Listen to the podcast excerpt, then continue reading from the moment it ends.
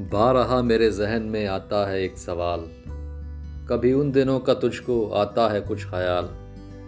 वो मोड़, वो गली, वो दिन ढले का वक्त। वो जानकर भूला हुआ एक रेशमी रुमाल। वो चांदनी में रसमसाए कुछ भीगे हुए पल। वो चुपचाप निगाहों के कुछ बोलते कमल। कभी बेवजह उदास, कभी खुशगवारियाँ। वो आशिकी के दिन जो गुजरे थे कई साल।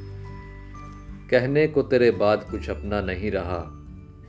एक रुकी हुई घड़ी सी ज़िंदगी है, बहरहाल। एक रुकी हुई घड़ी सी ज़िंदगी है, बहरहाल। लेखक हैं अजय कुमार।